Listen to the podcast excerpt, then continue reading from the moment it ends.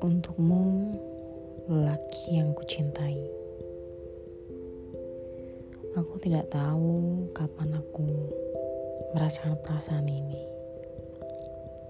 Untuk abangku yang mengisi hari-hariku sebulan terakhir, terima kasih. Mungkin aku yang di sini terlalu berharap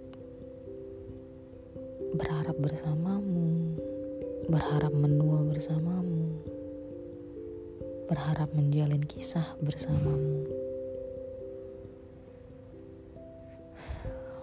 Tapi mungkin kamu merasakan hal yang lain. Aku rasa kamu tahu perasaanku, tapi kamu tidak menganggapnya, Bang.